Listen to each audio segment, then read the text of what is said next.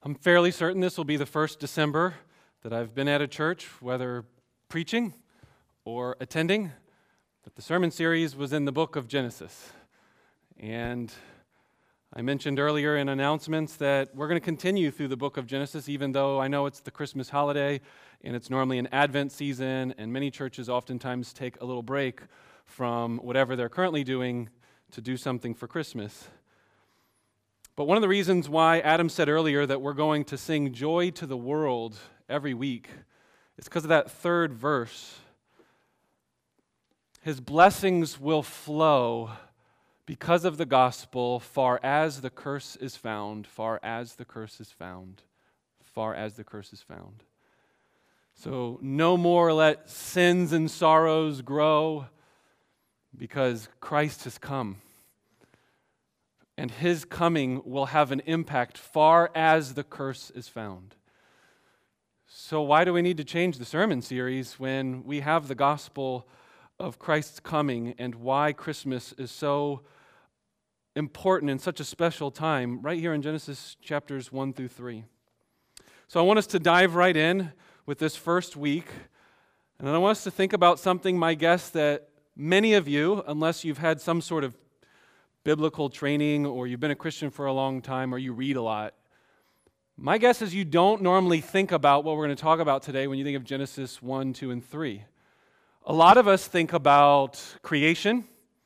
We think about marriage, the image of God, manhood, womanhood, all of those things we've covered over the last few months, and we've worked our way through the first two chapters of Genesis. One of the things we've not addressed but I think is important enough for us to take a whole week on is the idea that in Genesis 1 through 3, there is a covenant. And so I want to do a little bit of arguing for the case of a covenant first. I want us to look at the actual covenant itself second. And then, thirdly, I want us to apply the implications of it. So, if you're wondering in terms of that outline flow, we're going to first argue for it, and we're going to look into the scriptures at a few reasons for why Genesis 1 through 3 has a covenant. That will be a little more Bible heady. And then we're going to look at the story of the actual covenant that's happening between God and Adam. So that will be more illustrative. And then finally, it'll be more the cash value of like, okay, why am I listening to this? Why does this matter? That'll all come toward the end mostly. So, just so you know, that's the flow of where things will go this morning. And if you tune out earlier, then you may miss why it matters later. So, let's dive in right away with first the argument and the case made for a covenant in Genesis 1 through 3. Scan your eyes through page 1, 2, and 3, and you will not find the word covenant in the English, or if you have a Hebrew Bible in front of you, or in the Hebrew. It doesn't appear in the first three chapters, which is why many people don't think there is a covenant in Genesis 1 through 3. I'm going to argue that the reality is there even though the word is not. You don't need the word covenant to mean that there's actually a covenant going on. So let's look at Genesis chapter 2, and let's look at verse 24, the last passage that we've looked at together. You see where it says, A man will leave his father and his mother and hold fast to his wife, and they will become one flesh. Now, what is that? Is it a marriage? Well, the word's not there. The word marriage is not in this text, but I don't think anybody's going to sit here and argue, well, that's not a marriage because the word marriage isn't there. Let's take it a step further. What is a marriage? Is it a sacrament? Is it a contract? No, here at Embassy Church, several different times we've explained that marriage is a what? A covenant. Well, I don't see covenant in here. Where are you getting that idea from? Are you guys Looney Tunes like I am? Or is this actually taught in the Bible? Well, in fact, it is taught in the Bible that marriage is a covenant. I want to read you a passage I'd encourage you to maybe just jot this down. It's in the book of Malachi, it's the last book of the Old Testament. This is Malachi chapter 2, verse 14. Listen carefully. Malachi 2, verse 14. The Lord has a witness between you and the wife of your youth. You and the wife of your youth, to whom you have been faithless. So God is talking to the men of Israel and saying, You have been faithless to your wives, men. She is your companion, and she is your wife by a covenant. So there you have a great example in the Bible later on, looking kind of back at to Genesis and describing that the marriage relationship in Genesis 2:24 is a covenant relationship. And that's where we get the idea. Not only that, but a covenant by definition is a binding relationship that mixes law and love together so that people are bound together by that law in a loving relationship. That sounds like a marriage because that's what a marriage is, because that's what a covenant is. So that's our first objection is that, well, the word's not there, and the answer that we give is that the reality is there. The reality is here in Genesis 2, as we will shortly see, and so you don't need the word. The first time you do see the word, turn your Bible to Genesis chapter 6, verse 18. Genesis chapter 6, verse 18. This is the first time you see the word covenant in all the Bible, and it's talking to Noah. And notice that God says, I will establish my covenant with you, speaking of Noah, and you shall come into the ark, you and your sons, and your wife, and your sons, and your sons' wives. What's interesting about the way this is described is it's not, I am starting a brand new covenant, if you wanted to really add some words in there. That's not the idea communicated here. When it says establish my covenant, it's the word to say I'm continuing an already established covenant. So that begs the question where's the covenant that's already been established before Noah? Answer the covenant made with Adam. So that would be another reason to argue that even though the word covenant isn't used, it is used in Genesis 6 to talk about an already established covenant. If that's not convincing so far, I would turn your attention, and again, I just encourage you to write this down. I'll, I'll read it briefly. Hosea chapter 6, verse 6 and 7.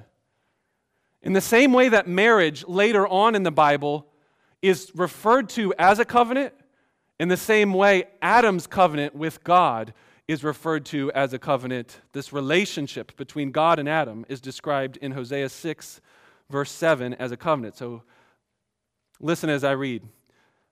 For I desire steadfast love and not sacrifice the knowledge of God rather than burnt offerings.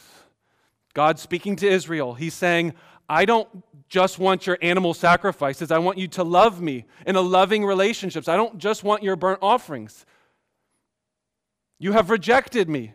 This relationship is broken, he's speaking to them. And then he says in verse 7 But just like Adam, they transgressed the covenant. They have dealt faithlessly with me. Just like Adam, they have broken the covenant. Because Adam was in a covenant, and he broke a covenant. He disobeyed, and it was a covenant relationship with God. So that would be another argument. Hosea chapter 6, verses 6 and 7. The last argument I want to give, and there's more that we could talk about this, but I'm hoping just to lay a, a basic groundwork for this covenant idea, is that all the major covenants of the Bible have a key covenant head, a person, a covenant representative. So think about the covenants in the Bible Noah, and the covenant with creation and the rainbow that was just read about. Noah is the key figure as the covenant head. And he says, I'm going to make the covenant with you. But that covenant is not just for Noah, it is for the whole earth. And Noah is a representative of all humanity in this covenant. What's the next major covenant? A covenant made with a man named Abraham. At that time, his name was Abram, and then his name was changed to Abraham. And he is going to be the father of many nations, and he is the covenant head of the family of the nation of Israel. So he is a representative in that covenant. And then you keep going down the line, and you know that God speaks to Moses, and he says, I'm going to make a covenant with you and with all of the Israelites. And he has that covenant on Mount Sinai and in the giving of the law and the Ten Commandments. The last Old Testament covenant that's a major covenant is the covenant made with David. And this is the covenant of the dynasty and the house of God that will last forever and ever and ever.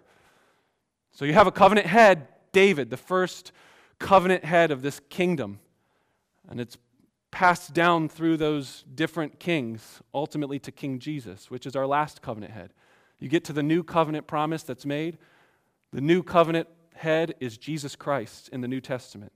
Through his blood, he becomes the new representative to all who put their faith in him. And all of these covenants that I just mentioned, all these major covenants with Noah, with Abraham, with Moses, and with David, all of them are having their kind of crescendoing effect when they reach the final fulfillment of the new covenant. And Jesus becomes the new covenant head for all of those covenants. At this point, it makes sense then that if Adam is a covenant re- representative, or he is a representative of all of humanity, and that the Bible refers to, hey, just like Adam was like this, so Jesus is like this.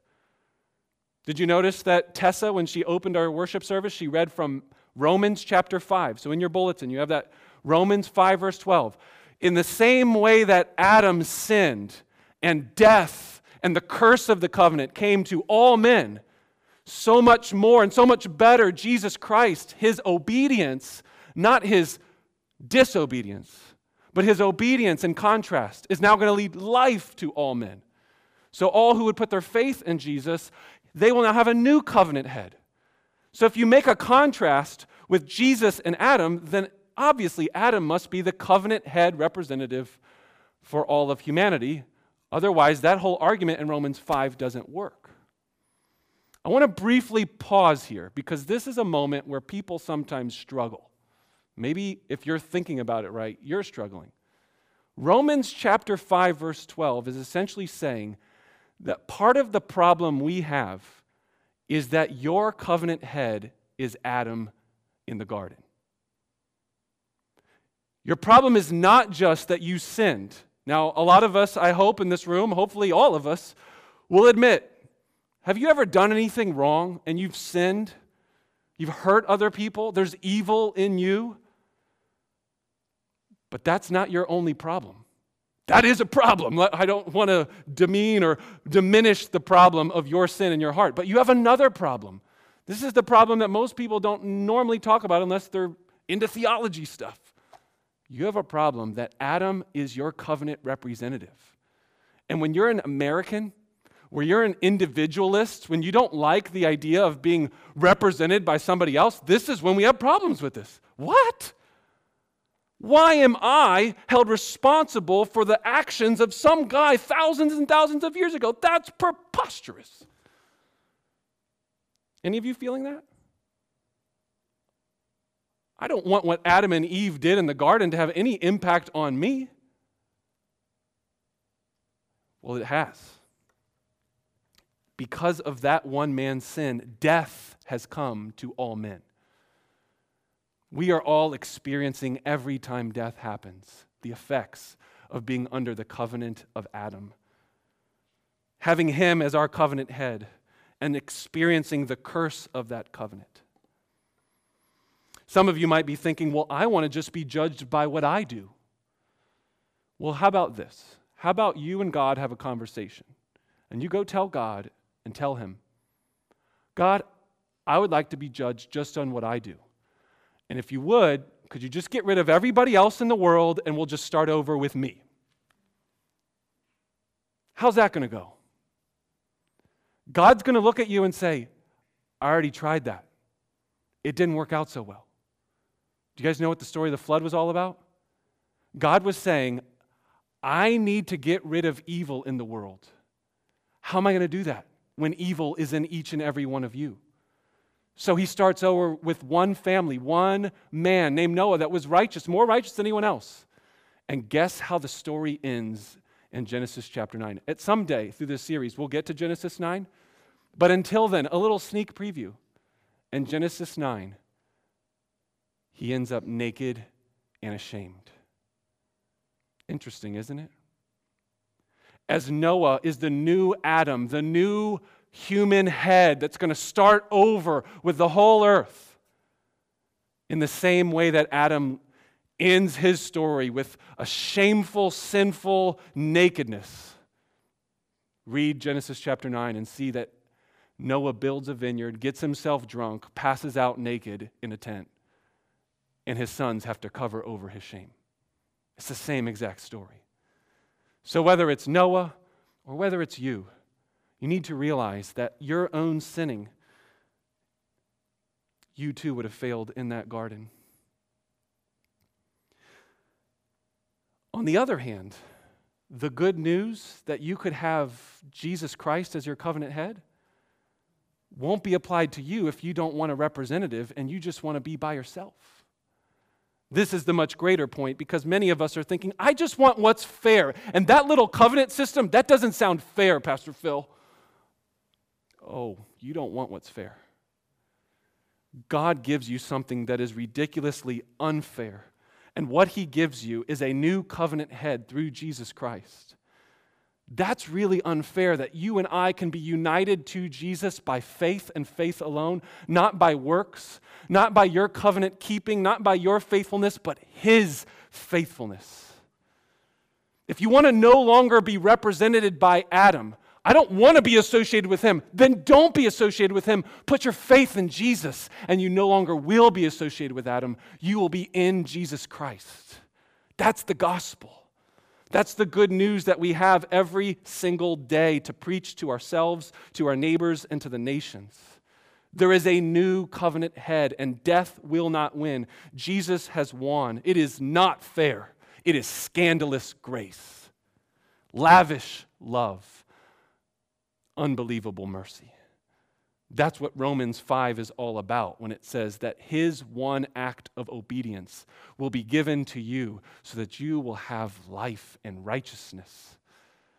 Not fair. So I ask you, which covenant family do you want to be part of? If you keep living your life and act like you're just going to live however you want to live, then you're going to be underneath the covenant curse of Adam. If by faith, you look to Jesus, repenting of your sin and your pride and your rebellion, and say, God, I don't want to be associated with Adam and his covenant anymore. That moment, instantaneously, he says, You're justified, declared righteous. So there's our argument for the covenant. That's our first little section. In summary, the word's not there, but the reality is there. And that's what we're going to see next in our second section of this message. The word is there in other parts of Scripture. Genesis 6 talks about an already established covenant. And Hosea chapter 6 also talks about the covenant made with Adam. And then lastly, this whole idea of covenant heads that the whole gospel is sitting on, this foundation of Jesus Christ, our covenant representative, makes no sense in Romans 5 unless Adam is our covenant head. There's the summary argument for the covenants. Now let's look at Genesis 2 and the specific verses where we see the account of the covenant. And we're going to see this in verses 15, 16, and 17. These are the key verses. There's other things we could see in Genesis 1, the image of God. I think you can make an argument for the covenant there, and we could talk about that. But I want us to look at these verses because we've not spent as much time on them in the previous week. So let's look at verses 15 through 17. I'll read them. The Lord God took the man and put him in the Garden of Eden to work it and keep it. And the Lord God commanded the man, saying, You may surely eat of every tree of the garden, but of the tree of the knowledge of good and evil you shall not eat. For in the day that you eat of it, you shall surely die. It probably doesn't strike you as very covenant like, but all the elements are there. You have God putting the man in the garden, and this is not just bloop, drop him in the garden. In fact, the word put is described earlier in this text. Look at Genesis chapter 2, verse 7, when it says that the Lord God formed the man from the dust of the ground and breathed life into his nostrils. And then verse 8, it says that he planted a garden in Eden in the east, and there he put the man that he had formed. That's just kind of your general word for plop. I just put you in the garden. Verse 15 is a different word. It doesn't just mean put, it means he rested him there with an idea of safety and security. It also is a word used to dedicate something. So it's like, we're going to dedicate you being into this garden. This is special. The only other times we see this word um, in terms of its usage, one of the examples is when the Israelites are put into the land of Canaan, the promised land. So, very much, a, a, I think, a helpful image for us to see that when God puts, He's dedicating, He's safely placing in security Adam into this garden. So, immediately we see a loving relationship between God and man. Then we see a task that's been given, and we talked about this in previous weeks about manhood to work and keep, could also be translated serve and guard, or worship and obey. By the way, some of you may not have noticed this prior, but look at verse 24 of chapter 3, just a page over in your Bible. You'll notice that he drove the man out of the garden after Adam fell, and then the cherubim and a flaming sword is there, and it's guarding. It's that same word that we see in verse 15. To work and to keep is to guard the garden. That was what Adam's job was in Genesis 2, verse 15. And he failed to do that. And so that's why you see this cherubim placed with a flaming sword to now guard the garden. Verse 16 shows that God gives him a specific command. If there's this idea of worship and obey, if there's this idea of serve and guard God in the garden, it makes sense that verse 16 would then have a commandment.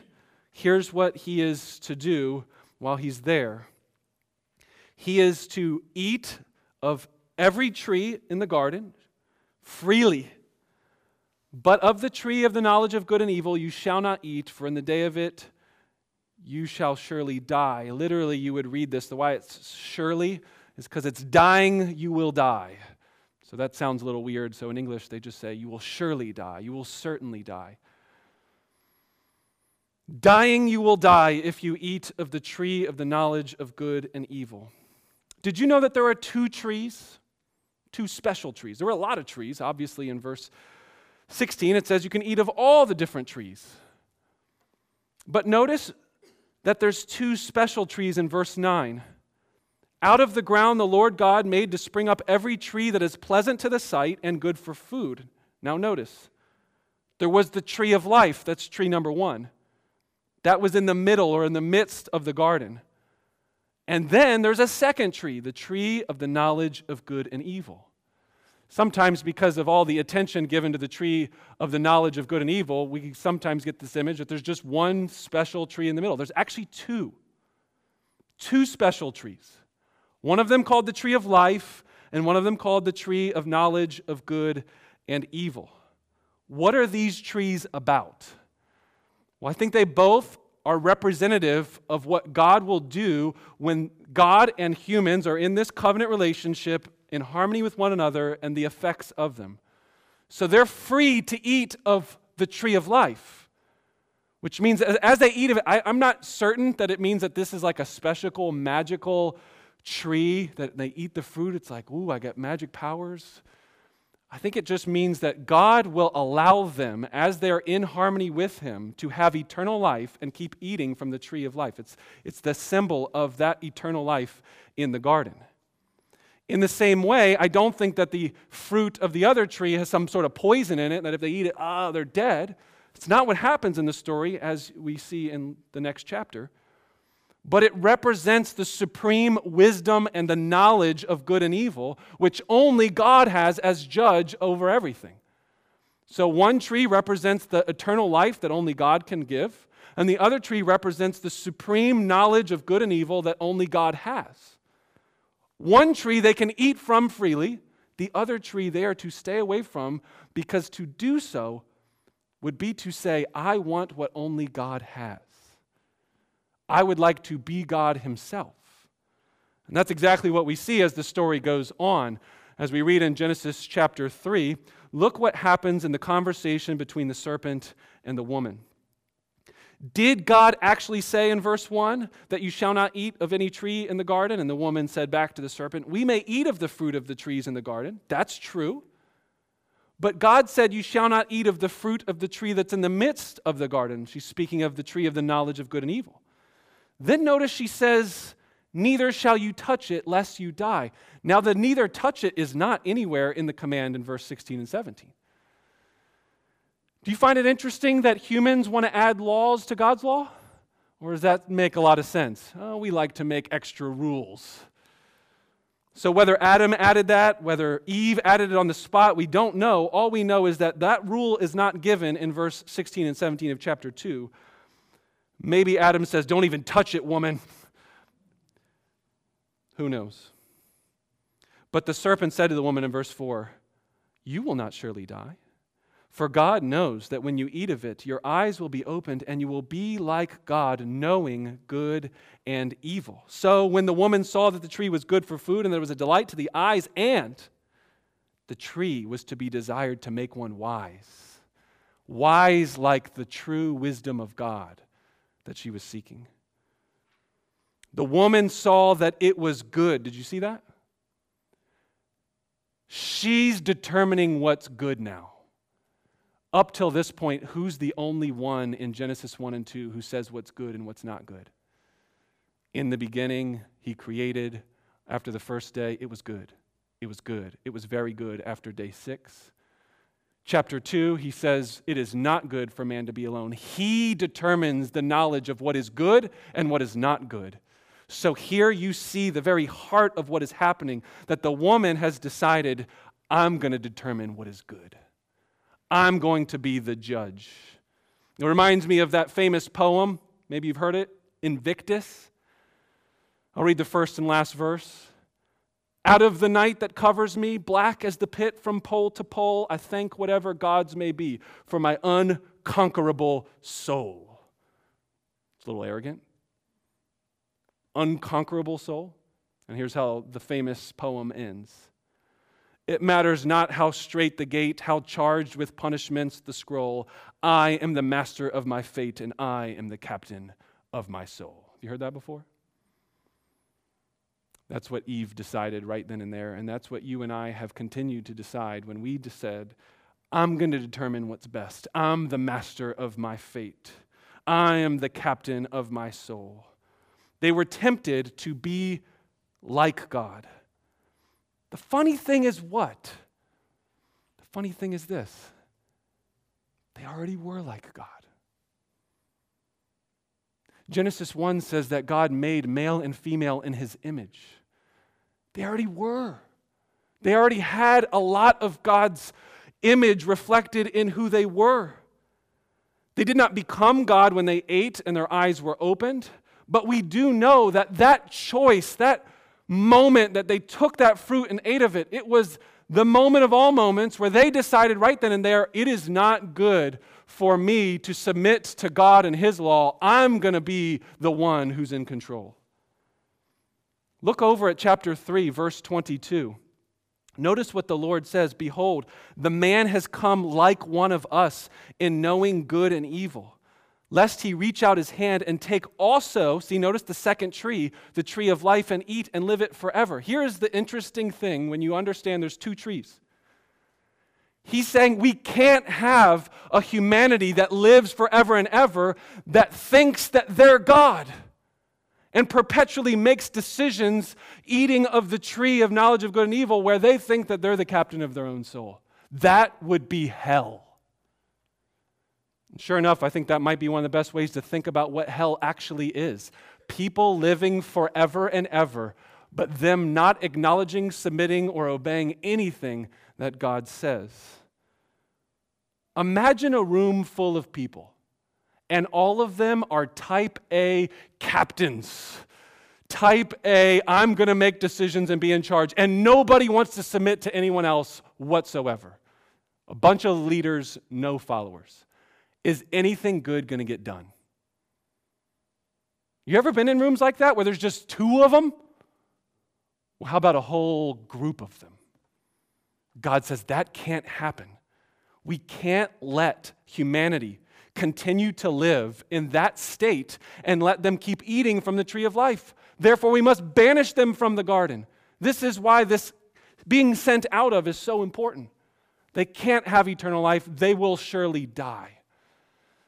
I think that's why we understand this idea of their death not to be an immediate, oh, I'm dead as soon as I ate it, but rather, they died as they were removed from the presence of God and had no ability to eat from the tree of life and have eternal life. And surely they did die. Physically, spiritually, all sort of ways you could think about death, they experienced it. When you turn your Bibles to page 4 in Genesis chapter 5, you hear these words again and again as you hear the genealogy of Adam.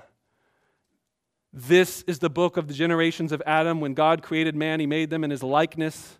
Male and female, he created them. He blessed them. He named them man. And then he starts going through the lists of these different people. And then notice, thus all the days of Adam in verse 5 were 930 years, and he died.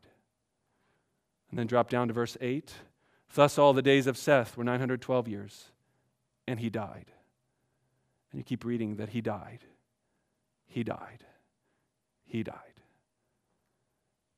This is supposed to be a sobering chapter when you get to chapter 5. You will surely die.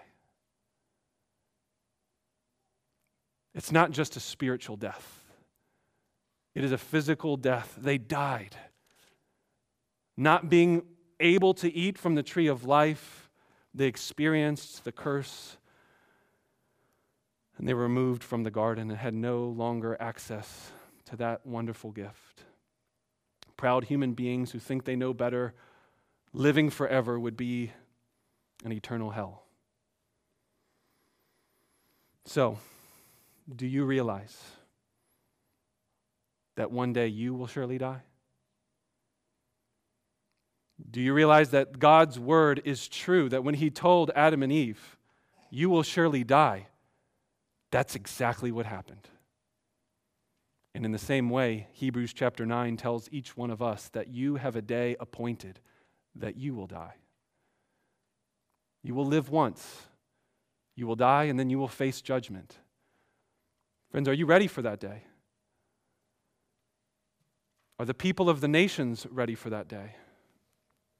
This is why we send missionaries like we are today, because every day, thousands upon Thousands of people are dying. And they have no hope in Jesus Christ. No reverse of the curse, no new covenant head. They just die in their sin. I don't know if there's a sadder thought and therefore a more urgent need than for us to pray for and send out more and more people to the mission field.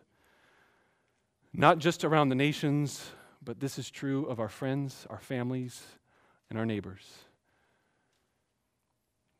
We will surely die. So I want us to be prepared for that day. So, our third and final point is the application of the covenant. We have seen the argument that there is, in fact, a covenant relationship between God and Adam, and therefore all of humanity in the Garden of Eden. And we saw how that covenant was cursed covenant was, was broken, and then the curse of the covenant was experienced. So, what does this mean for us? If a covenant is a binding relationship between God and his people or two parties, and it has blessings for those who keep the covenant and curses and consequences for those who don't keep the covenant, we can understand very simply, if you want just a real easy takeaway for you, a covenant with God and a covenant in general is about law and love, as we've mentioned earlier. Law and love. But notice how these two things work together in a covenant. The law is given to protect and define the nature of the relationship. Therefore, the law is good. The law here from God is given in verse 17, 16 and 17, to define the relationship between Adam and God. Why does God give this command? A lot of philosophers and theologians have asked these questions for forever. Why is there that one tree that they're not allowed to eat of? And what's the common response? Whether it's a good one or not, the common response is well, they have to have choice. Have you heard this before? In order for man to love God, they have to have a choice and freely make that choice and so, therefore, God's putting a test before them. Whether or not that's a good way to describe it, I think if we think about it like a covenant, we understand that the law is given as an act of love by God because a covenant is a law and love combination, just like a marriage is. When you say on your wedding day, I will be with you till death do us part, for richer, for poorer, in sickness and in health. All of those vows that are being made, that is a law, a binding relationship that you are making a vow in front of all these people. I will stick with you. That law is defining and it is informing the relationship of love between these two people. In the same way, that's exactly what's happening here. The blessing of the relationship is being protected by him telling him, Do not eat of the tree of the knowledge of good and evil. I'm God. I have supreme wisdom. I am the only judge. You are the creatures who are made in my image. And so, therefore, we need to keep that distinction clear and these laws obeyed so that our relationship will work together. The other thing we need to realize is the generosity and love of these commands. Almost all the attention, I feel like, a lot of times is put on the negative command, the prohibition do not eat of that tree. But what did he say right before that? The first command God gives in this covenant is eat. Eat of every tree. Do you realize that God is providing abundantly all kinds of food that is good and delightful? And He is saying, Have your fill. Enjoy. This world that I made is good, and there will be different kinds of trees. There will be fruit trees and fig trees, and there will be different tastes, and you'll have a tongue, and you'll have taste buds, and you get to enjoy. And as you enjoy that, you realize, I made you that way, and you're going to worship and delight in me in the garden as you eat of all of these trees. When we read this command, we should see the abundant goodness of God the generosity of God, the provision of God, not the cosmic killjoy. Well, why isn't he letting them eat from that tree? Gosh, that just shows how messed up we are when we think that way. The whole point of this covenant relationship in Genesis 1 and 2 in particular is to describe the paradise like place where this is wonderful. And man, is God good. Man, is he worthy of our trust. God made you in his image. You're not slaves. Do you remember from a few weeks back? All the different gods of those days. What did they make humans for? When Marduk made humans, he called them slaves. Is that what you see in Genesis 1? This covenant relationship is between master and slave. No. Between king and prince and princesses. This gift of this covenant relationship is jaw dropping, awesome, good. This God is good. We are so mistaken if we think that God is somehow keeping something from them. No, He's just keeping the idea that you can't be God and creature. That doesn't work. There's only one God who's the center of the universe, and that's not you. If you want to be the center of the universe, make a new universe and be the center of it. I made this one and I'm the center of this one. You're creature, I'm creator. He's defining and establishing that relationship by telling them, now that's why you can't eat of this tree of the knowledge of good and evil. You can't have supreme wisdom and knowledge to be God. It's not for you to have. That's the only thing he commands. Why in the world would we balk against that or object to the fact that he made this gorgeous gold filled garden? Yes, gold. Read verses 10 through 14. There's gold everywhere. There's trees, there's streams of water. It's beautiful, it's gorgeous. They're naked and unashamed, frolicking around a garden. What could be better? This is a great place. Now, the reason I'm trying to belabor this point is because it should mark us as just preposterous and crazy. Why? Why would you give that up? Why would you choose anything else? Why would you not trust this God? Look how good He has been. Look at all the blessings that He is giving in this covenant relationship. Look how many blessings that you will keep for forever if you continue in this covenant relationship. That's why sin should so be exceedingly gross in our minds. The backdrop of, Roman, of Genesis chapter 3 is Genesis 1 and 2 and this good, gracious, provision giving, life, wonderful God. He doesn't hold anything back other than the very idea of himself. You can't be God. So, are you learning that God's laws then, in the same way that this law and these commands are for Adam and Eve's good, all of God's commands are for your good? Are you realizing that the God who gave those commands is just trying to protect you and help you and define what the relationship should look like between you and Him? Are you starting to feel sick? Sick of your own sin, that in light of all that God has given you, you still sin against Him. It's a sickening thought to me. He didn't just give me a garden, He gave me Jesus Christ in another garden. Where in that garden, Jesus took on all the curses of all the covenants, of all the broken promises that we made to God. And they fell on his head as he sweat drips of blood in that garden. Our new covenant head, Jesus, didn't deserve to die but he did on my behalf. He defeated death so that when that day comes when I die, nobody needs to feel as if there's no hope beyond the grave. We can rejoice because of resurrection. And all of that, my friends, that I just described is already done, already given, already deposited into your spiritual bank account, sealed with his blood, by his Holy Spirit. Nothing can touch it, nothing can take away from it. Done deal. That's how good your God is. And that's why, at the very root of your sin, every single time you choose no and disobey his commands, yes, it's a slap in his face, but at its very heart, it's unbelief. Is it pride? Yes, it's pride. But at its very root, you want to sever the root of sin in your life. The very root of your sin is your failure to believe that the God who gave that command is good.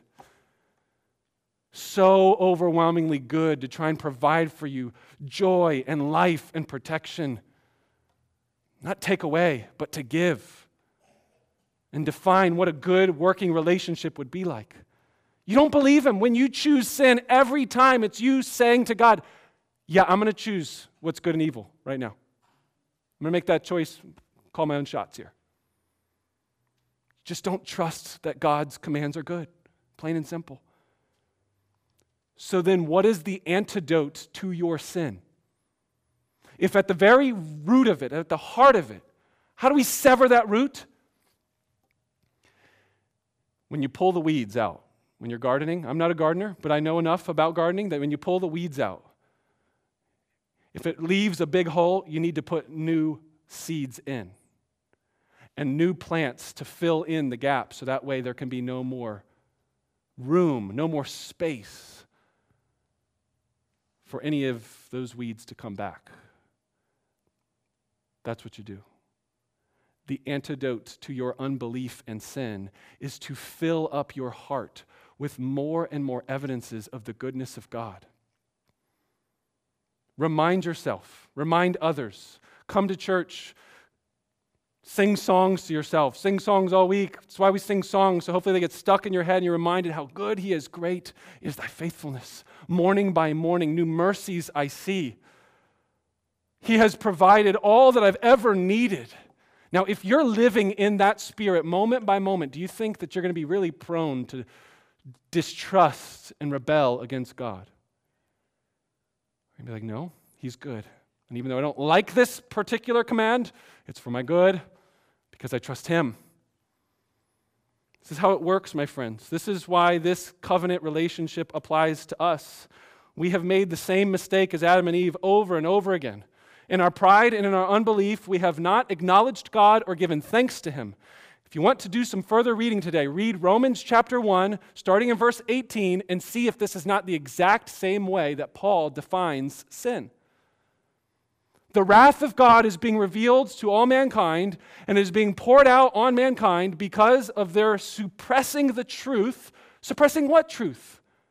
Suppressing the truth about the goodness of God. Why do you say that, Pastor Phil? Because Paul keeps going and he says, Those people who suppress the truth and unrighteousness, they don't acknowledge God and they do not give thanks to Him. Isn't that interesting? The wrath of God is being given out to a bunch of people that aren't thankful? That seems a little petty. No, it's not. A lack of gratitude and discontentment is at the heart of all of your sinning and all evil in the world. If we knew and acknowledged how good God was, there's no chance any of us would be sinning the way we do. So think about it for a second. How good has God been to you? In your own personal life, your own personal testimony? How good has He been to your friends, your family, this church family? How good has He been, even if you're looking at your list of good blessings and you're like, it's not very long. I'm feeling like my cup is empty. You go look to the cross of Jesus Christ, and, and that cup is full with every spiritual blessing you could ever imagine and dream of. He has given you so much. We should be overfilling in our cups of joy and satisfaction and contentment, that there would be no room for us to look and be like, but I want more. God, all that you gave me in the garden wasn't enough. That's what Eve was saying in that moment. I don't want all those other trees. I want this tree. You're holding back from me, God. That's the, that's the lie from Satan. No, he, he is good. His word is good. His blessings are good. Choose the goodness of God and preach it to each other day after day. Know that we regained the access to the tree of life, the eternal life that is available to us. Remember that tree that we were closed off to, Adam was kicked out of? That tree is back. You know where it's at? It's the cross. The judgment tree became a tree of life so that you and I, when we gaze on the cross of Christ, we now are taking hold of the fruit of the tree of life so that you will have eternal life. Jesus hung on a cursed tree of judgment so that we could have a tree of life to eat from day after day and week after week. He was banished from the presence of God. He was exiled and sent away from the Father so that you and I could be brought near into his presence. We were under the covenant curse of Adam. He was our representative, but now we have Jesus Christ. Let's pray. Father in heaven, we want to thank you so, so much. We want to thank you for how good you are. How good is your faithfulness to keep your promises? Have you ever broken a promise? Thank you, God. Thank you for sending your son Jesus. Thank you for the cross that becomes our tree of life, that even now, as we take the bread and the cup, we have a tangible tree to eat and drink from, sealed by your blood, eternal life given to us. Father, forgive us. Forgive us for the ways that we have sinned against you. Even in light of all that you've given us. Pray this in Jesus' name. Amen.